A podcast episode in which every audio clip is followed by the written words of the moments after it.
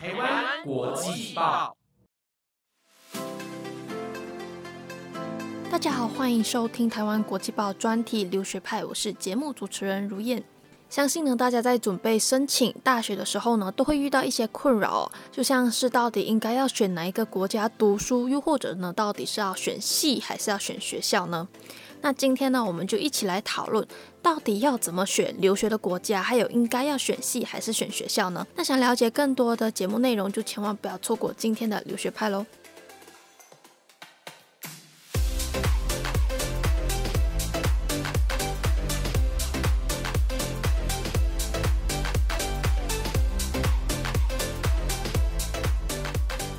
聊到这一方面的问题的话呢，其实我觉得我还蛮有经验可以跟大家分享的。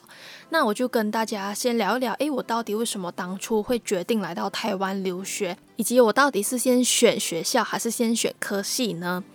那要说到我为什么会来台湾留学呢？其实这个事情还要从我呃国中二三年级开始说起吧。因为呢那时候就是我全家人一起来到台湾旅行嘛，然后呢那时候就觉得说台湾是一个嗯我非常向往的一个国家，就是会想要一直在来。那当时也没有想说，诶，我之后要来到这里留学了。但是当我在高中毕业之后，就觉得我想要读的科系，其实在台湾好像也蛮有发展的。那其实我在大学的时候所读的本科系呢，是读传播类的。所以呢，我觉得我是比较偏向于先选系再选校啦。那当时呢，就是想说，诶，我确定我要来到台湾读书了嘛，那我就先去找一找，诶，到底有哪一所大学可能就是在传播领域比较出名的，然后呢，我再去深入的去研究啊，看一些科系啊，到底有没有我喜欢的课程之类的。那这是其中一点我会来到台湾读书的这个原因啦，就是我想要读的这个科系呢，在台湾是呃有发展空间的。那再来呢，就是跟家人讨论过后呢，发现其实台湾的学费是我们家里还可以负担得起的。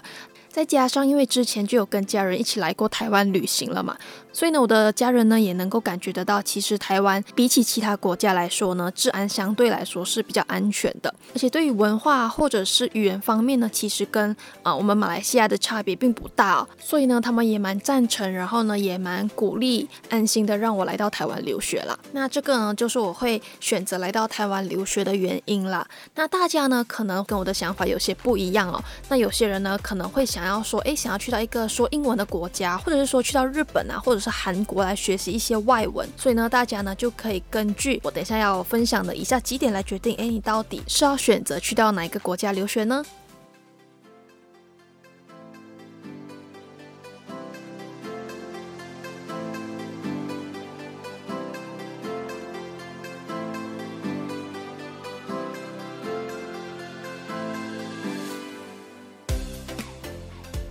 那对于留学到底应该要去哪一个国家呢？我觉得大家呢可以就是根据，诶，你对那个国家到底有没有很好奇，或者是有没有非常的向往？就像我之前是对台湾非常的向往嘛。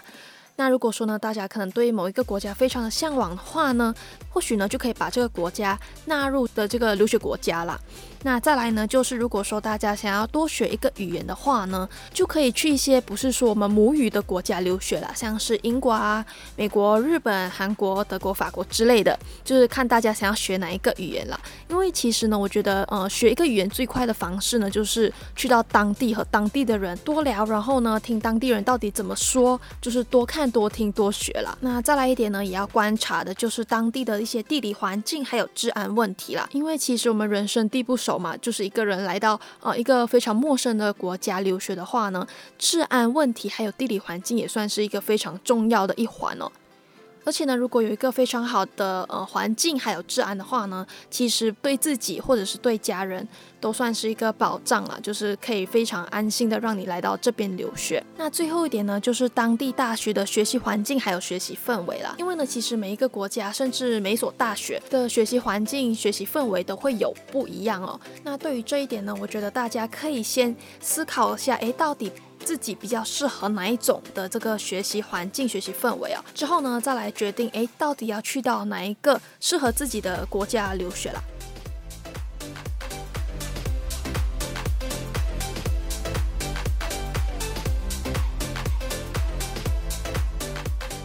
再再来这一点要聊到的呢，相信非常多人都在困扰，到底要先选系还是要先选校啦？那我会帮大家列出先选系的一些优点、缺点，还有先选学校的优点、缺点，来供大家参考啦。那我们就先来说说先选系吧。那我觉得呢，呃，适合先选系的人呢，或许会比较偏向于他们的目标比较明确哦，就是知道自己未来想要读什么，想要做什么的话呢，呃，这一类人呢就比较适合先选系啦。那先选系的第一个优点呢，当然就是，诶，可以选择你自己有兴趣的领域啊，自己有兴趣的课程来学习，然后呢，未来也可以在那个领域发展。而且呢，因为目标明确嘛，所以呢，就可以比其他人更早的了解自己到底未来的这个蓝图到底是怎么样的。那像是如果说你想要当医生啊，或者是老师呢，就可以呃在就学的时候呢，就考取相关的证照之类的，就可以更快的去融入这个领域了。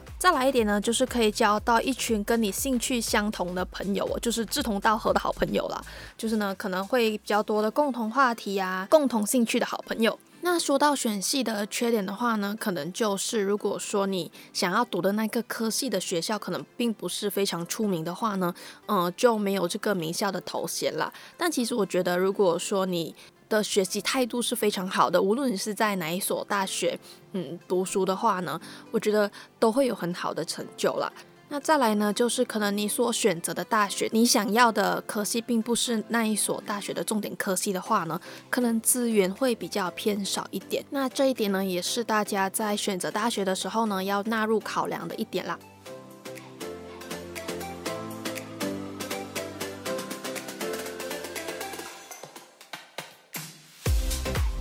接下来呢，就是要分享关于哪一些人比较适合先选校再选系啦。我觉得如果你是偏向于不太清楚自己以后要当什么，或者是要读什么，就是你的目标不太明确的话呢，或许就会比较适合先选校再选系啦。那选校的优点呢，就是可能你选的学校是名校的话呢。在毕业之后呢，就比较容易，因为有这个学历而脱颖而出了。那再来呢，就是呃，你可以透过一些进入那一所大学，去摸索你自己有兴趣的科系。之后呢，你也可以透过转系啊，然后去到你自己想要的科系，然后呢又是名校，我觉得就算是两全其美的方法了。但是呢，其实选校也是有缺点的。那第一点呢，可能就是你会在那所大学没有办法找到你自己喜欢的科系，那你就可能必须要。要在呃这个科系读四年了，那再来呢，就是虽然说是名校啦，但是其实我觉得很多东西呢，还是看本身的这个学习态度来决定。那出了名校，也不一定讲说就是完全的一帆风顺。